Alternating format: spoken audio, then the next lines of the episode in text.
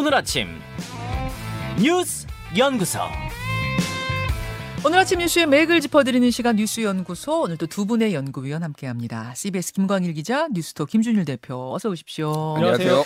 예, 첫 뉴스 어디로 갈까요? 법사위 대충돌. 어제 국회 법사위가 아주 대단했습니다. 대단히 뜨거웠습니다. 화력이 대단했는데 법사위 전체 회의가 원래 이제 전년도 결산안 처리하려고 열렸었거든요. 네네. 근데 여기에 이제 우리 소통령 정권의 2인자 이렇게 불리는 한동훈 법무부 장관이 출석을 했고 어, 한 장관한테 민주당 의원들이 이제 뭐 검수한박 시행령 관련해서 질의를 쏟아냈고요. 여기에 한동훈 장관이 건건이 이제 맞받아 치면서 충돌이 커졌습니다. 어제 이거는 뭐 제가 설명을 하는 것보다 한 장면을 좀 드, 보여드리는 게 어떨까 싶어요. 유튜브 레인보우로 장면을 보여드리겠습니다. 네, 한동훈 장관과 저는 무슨 검사와 피해자를 우리가 만난 적이 있습니까? 그리고 제가 지휘한 사건으로 기소되셨죠. 발언에 네. 대해서 그리고 제가 피해자고 이 진행되고 있다고 본인은 피해자라고 주장하지만 기소되셨잖아요. 내가 더 피해자라는 라고 보는 그러니까 이해 충돌이 있다는. 얘기입니다. 어디 끼어들어 가지고 지금 신상 발언하는데 아니 뻔히 아는 얘기는 좀 인정하고 갑시다. 과거 검찰이 잘했습니까? 잘못했습니까? 이 사건과 관련해서 말씀을 하세요 그냥. 네. 저런 태도에 대해서 답변을 하세요 그냥. 네, 말씀하세요. 어, 질문했으니까 답변해. 답변하세요. 제가 위원님처럼 반말을 하진 않았죠. 어, 그, 그따위 태도를 보이면 제가 그따위라는 식의 말도 하지 않았고 어, 그런 식의 태도를 통해서 충분히 그런 표현을 하고 있습니다. 지금 몸으로 무신물신. 자, 저는 그렇지 인혁당 않습니다. 사건에서 검찰이 잘못한 점에 대해서 저는 위원님이 저한테 이런 질문하신 것 자체가 대단히 불편합니다. 사과를 예. 했고요. 예. 그 점에 대해서는 국가적인 국민적인 역사적인 합의가 있는 것입니다. 그것도 지금 부인합니다. 아니 저는 자, 저의 형사 사건의 가해자인 위원님께서 저한테 이런 질문하는 것 자체가 이상하다고 생각합니다. 공수처에서 지금 기소한 사건에 대해서는 그런 식의 논법이라면 대기 가해자고 내가 피해자죠. 그런 식의 얘기를 함부로 하면 대기요? 안 되고요. 자, 대기라고 말씀하셨어요? 대기라고 얘기했습니다. 어, 저런 불꽃 튀는 설전이 몇 시간 동안 이어진 거잖아요. 예, 어제 하루 종일 했는데 지금 둘 다 한 마디도 안 지고 계속 이제 그러니까요. 반박하고 있잖아요. 그러니까 예. 중간에 한 가지만 설명을 드리면 예. 그뭐 내가 피해자니 내가 어, 뭐 당신이 피해자니 이런 얘기를 했었는데 이게 최강욱 의원 재판 이 걸려 있는 사건 얘기거든요. 음. 채널 A 그 사건이라고 얘기가 되는데 예전에 최강욱 의원이 어, 페이스북에다가 글을 올린 적이 있었는데 이동재 채널 A 기자가 VIK 이철 대표한테 당신이 저 유시민한테 돈 줬다라고 해 해라라고 말했더라라고 페이스북에 올린 적이 있었어요. 이제 이 사건을 이 그 글을 갖고 검찰에서는 그 허위 사실에 유포에 의한 명예훼손이다라고 해서 어 이제 재판에 넘겼고 그게 지금 재판 중인 거고 이 네. 사건이 연루돼서 한동훈 장관이 수, 2년 정도 수사를 받다가 무혐의 처분이 됐었는데 그러니까 한동훈 장관은 무혐의 최강욱 의원은 지금 재판 중 네. 요걸 가지고 설전이 벌어진 거죠. 그래서 한동훈 장관은 내가 피, 나는 이제 무혐의니까 피해자다라고 했고 이제 최강욱 의원도 일각에서는 내가 피해자라는 말도 있습니다라고 하면서 얘기가 길어졌습니다. 그러니까 어제 사실 그게 그게 주된 어제 법사위 내용은 아니었는데 최강욱 의원이 여기 앉아 있을 자,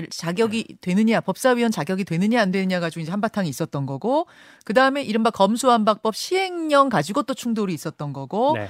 문재인 정권에 대한 수사를 가지고 또 충돌이 있었던 거고 검찰청장 후보자인 이원석 후보자 가지고 또 충돌이 있었던 거고. 그거 어, 이원석 후보자 관련해서는 김남국 의원이 이제 예. 질의를 하면서 이원석 후보자가 과거에 수사 유출 의혹이 있었는데 그 당시에 당신이 그러니까 한동훈 장관이 어, 수사를 맡지 않았습니까? 이게 문제되는 거 아닙니까?라고 하고 한동훈 장관이 아, 그렇지 않습니다. 방어하면서 얘기가 음. 이제 또 길어졌는데 그그 그 과정에서도 그러니까 김남국 의원과 한동훈 장관이 대화하는 과정에서도 막 마이크가 물리고 네. 서로 핏대 높, 그 세우고 싸우고 이런 과정들이 좀 지난하게 있었습니다. 그렇죠, 그렇죠. 근데 뭐가 굉장히 알맹이 있는 서, 결과가 나온 법사위는 아니었는데 음. 그쵸 김준일 대표? 예. 설전은 한, 대단했고 한동훈 장관 스타일을 조금 설명을 좀 드려면 재밌을 것 같아요. 그러니까 이 국, 국민의힘 지지자는 열광시키고요. 네. 어, 민주당 지지자는 정말 어 미워 죽겠다. 약간 이런 게 평들이 있어요. 그래요. 지금 평들이 온라인 정말로 뭐 어. 지금 당장 댓글에서도 지금 예. 막 그런 평들이 막 엇갈립니다. 음. 세 가지 정도 스타일이 있어요. 한동훈 장관의. 첫 음. 번째는 어, 적극적으로 반론을 합니다. 그러니까 네. 뭐 중간에 끼어들기도 하고 의원들하고 말다툼도 불사하는 약간 전투적인 스타일, 답변 스타일이 있고 두 음. 번째는 문재인 정부의 사례를 들어서 다 반박을 해요. 어. 문재인 정부 때 이러지 않았느냐, 문재인 정부는 뭐 이게 잘못된 거 아니었냐 그러면서 세 번째는 절대 잘못을 인정하지 않습니다. 이게 음. 약간 그러니까 진영 싸움처럼 이렇게 사람들이 인식하게 만드는 게 있어요. 첫 음. 번째 사례가 그, 그런 거죠. 아까 전에 그 최강욱 의원하고 이제 설전을 벌인 것들. 예.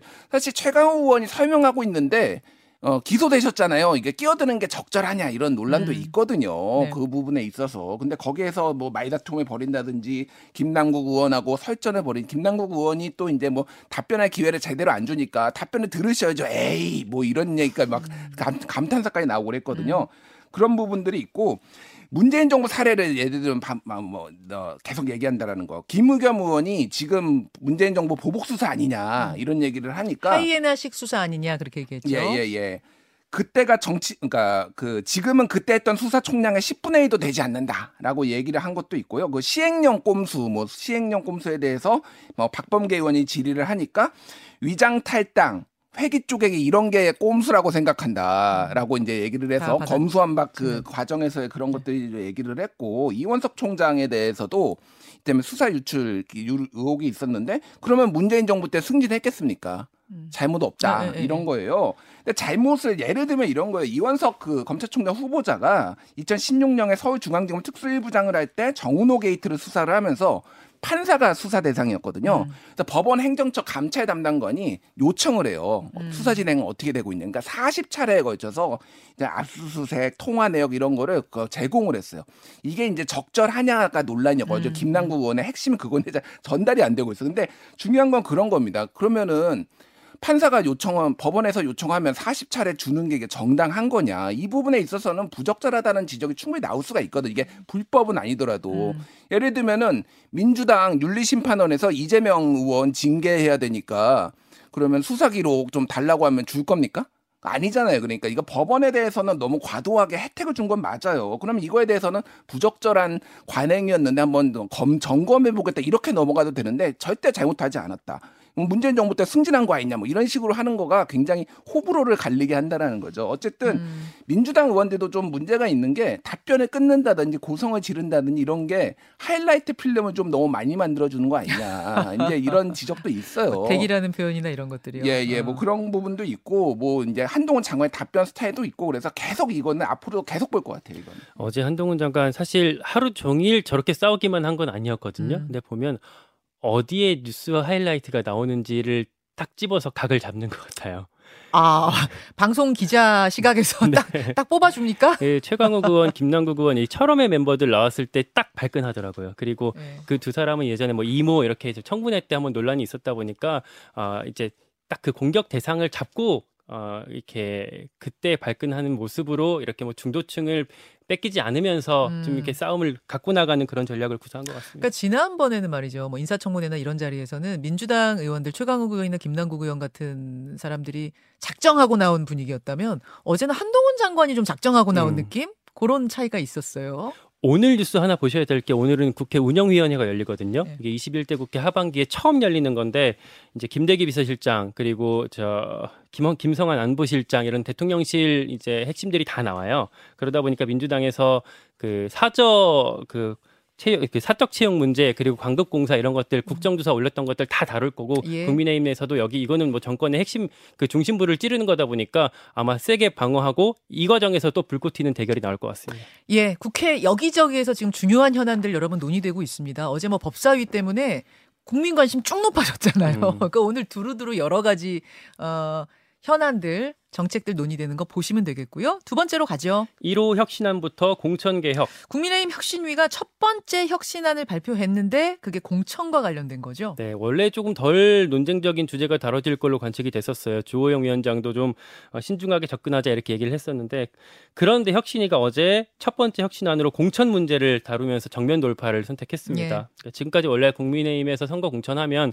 공천관리위원회가 뭐 선거 규칙 만들고 경선 치르고 뭐 컷오프하고 뭐 나중에 전략 공천까지 다, 다 공관위에서 했었거든요. 음흠. 근데 이거를 어 이제 그 일부를 컷오프 후보자 부적격 심사하는 부분은 따로 떼서 다른 기관이 수행하도록 했습니다. 그 음. 어 느 기관에서 그걸 하느냐 윤리위. 윤리위가 예.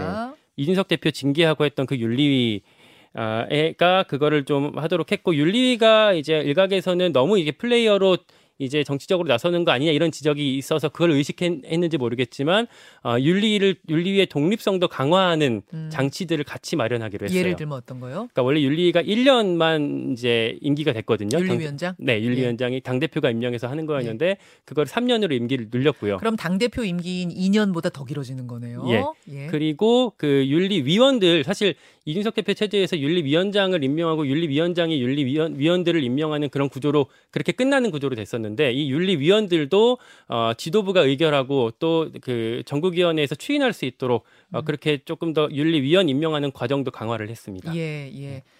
그러니까 뭐 공천관리위에 계속 이제 입김이 지도부 입김, 뭐 당대표 입김이 강하게 작용한다는 얘기들이 있으니까 그걸 막아보자란 차원에서 윤리위로 컷오프를 넘긴 거고 네. 그 권한을 대신 윤리위의 독립성을 얼마나 철저하게 보장하느냐 그게 핵심이겠네요. 네. 다만 이 혁신위가 어제 한 걸로 다 끝난 건 아니고 이 혁신위가 꺼낸 그 안건을 비, 그 지도부에서 의결해야 되거든요. 네. 그거는 혁신위 활동이 끝나는 올 연말에 그 여러 가지 안건들을 묶어서 다 같이 이제 의결하기로 하고 네. 있습니다.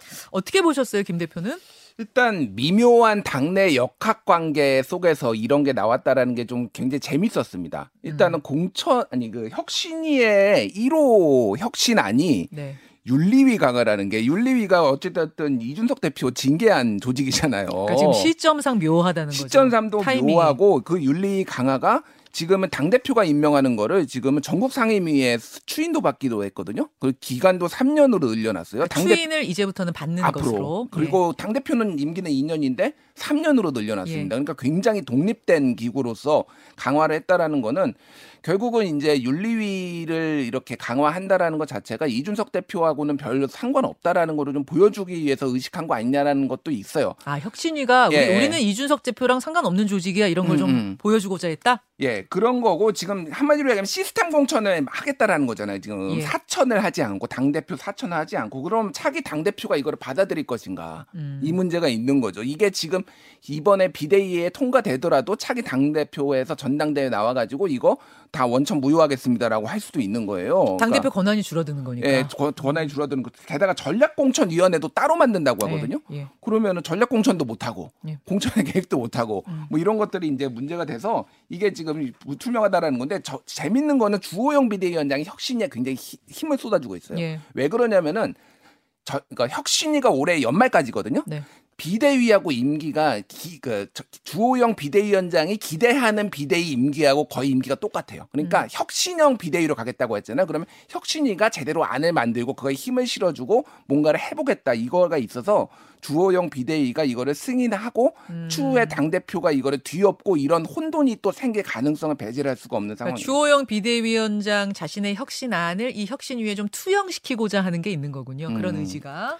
이준석 전 대표 얘기 이제 그만 좀 하고 싶긴 한데 어, 뉴스 좀 전해드려야 될 게 있어요. 어제 윤리위에서 이준석 전 대표 그 추가 징계 그 논의하지 않았다고 하고요. 어, 그리고 예. 가처분 신청 결과가 아직 안 나오고 있어요. 남부지법에서 효력정지 예. 걸었던 거. 어, 어제 남부지법에서 공지하기를 오늘 결과를 내지 않겠습니다라고 했거든요. 그러면 따져 이제 그 다음 날이 오늘이잖아요. 예, 오늘이죠. 이제 음. 어제 온, 안 한다고 했으니까 음. 오늘 가처분 결과가 나올 가능성도 있어서 이것도 오늘 주목할 뉴스로 같이 챙겨봐야겠습니다. 잠시 후에는 장해찬 이사장도 저희가 만날 거예요. 어제 김용태 전 최고위원의 어떤 반론 격의 인터뷰 한번 들어보도록 하고요. 세 번째 뉴스 가죠. 네, 10월 큰 파도가 온다. 무슨 파도요? 코로나19 대유행이 한 번 더 올 수 있다 이런 관측이 나오고 있습니다. 음. 어제 정기석 국가 감염병 위기 대응 자문위원장이 브리핑에서 했던 말인데 아, 한 번의 파도가 남아 있다. 가을에서 초겨울 초겨울쯤 대규모 유행이 다시 찾아올 수 있다 이런 얘기를 했어요. 예. 그러니까 지난 3월에 오미크론 유행 이제 되면서 많이들 걸렸었잖아요. 그 네. 사람들이 6개월이 지나면 면역이 떨어지는데 그게 9월이고 음. 아, 그렇게 되면 이르면 9월 아니면 늦어도 한 12월 그 사이에 국민의 어떤 평균적인 면역 수준이 많이 떨어져서 그 사이가 대규모 유행이 올 가능성이 있다라는 관측이 어, 나오고 있습니다.